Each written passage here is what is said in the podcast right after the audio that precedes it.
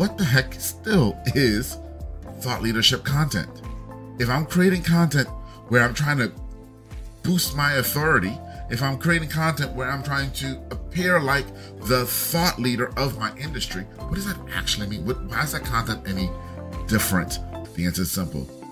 Thought leadership content answers specific questions.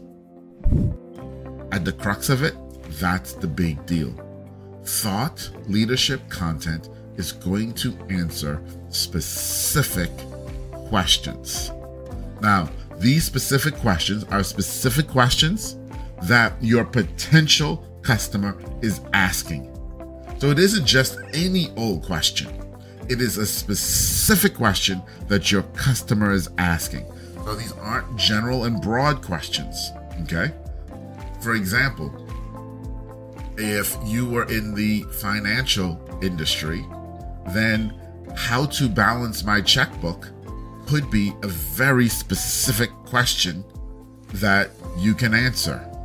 That would be thought leadership content if you're answering it from your expertise if you also have a unique way of approaching the solution that the customer needs because that's the next side of thought leadership content and answering specific questions is that when you're answering these specific questions, you're answering the questions to help the reader, to help the listener, to help the viewer, whatever type of content you've created,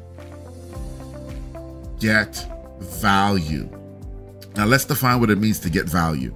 Let's define that. So, when we say we want to give value, or the reader or the listener should get value from us, what it means is that we've considered who is going to be consuming our content.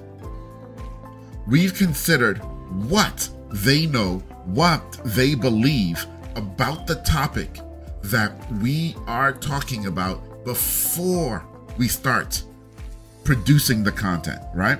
And so we think about that and we say, okay, where are they before they consume this content? Where are they before they read or listen or watch this content? What do they believe? What do they know about this topic before they start? And then we consider where we want to take them. We want to consider what's the goal? What's the win, as I like to call it? After consuming this content, what should they know? What should they believe?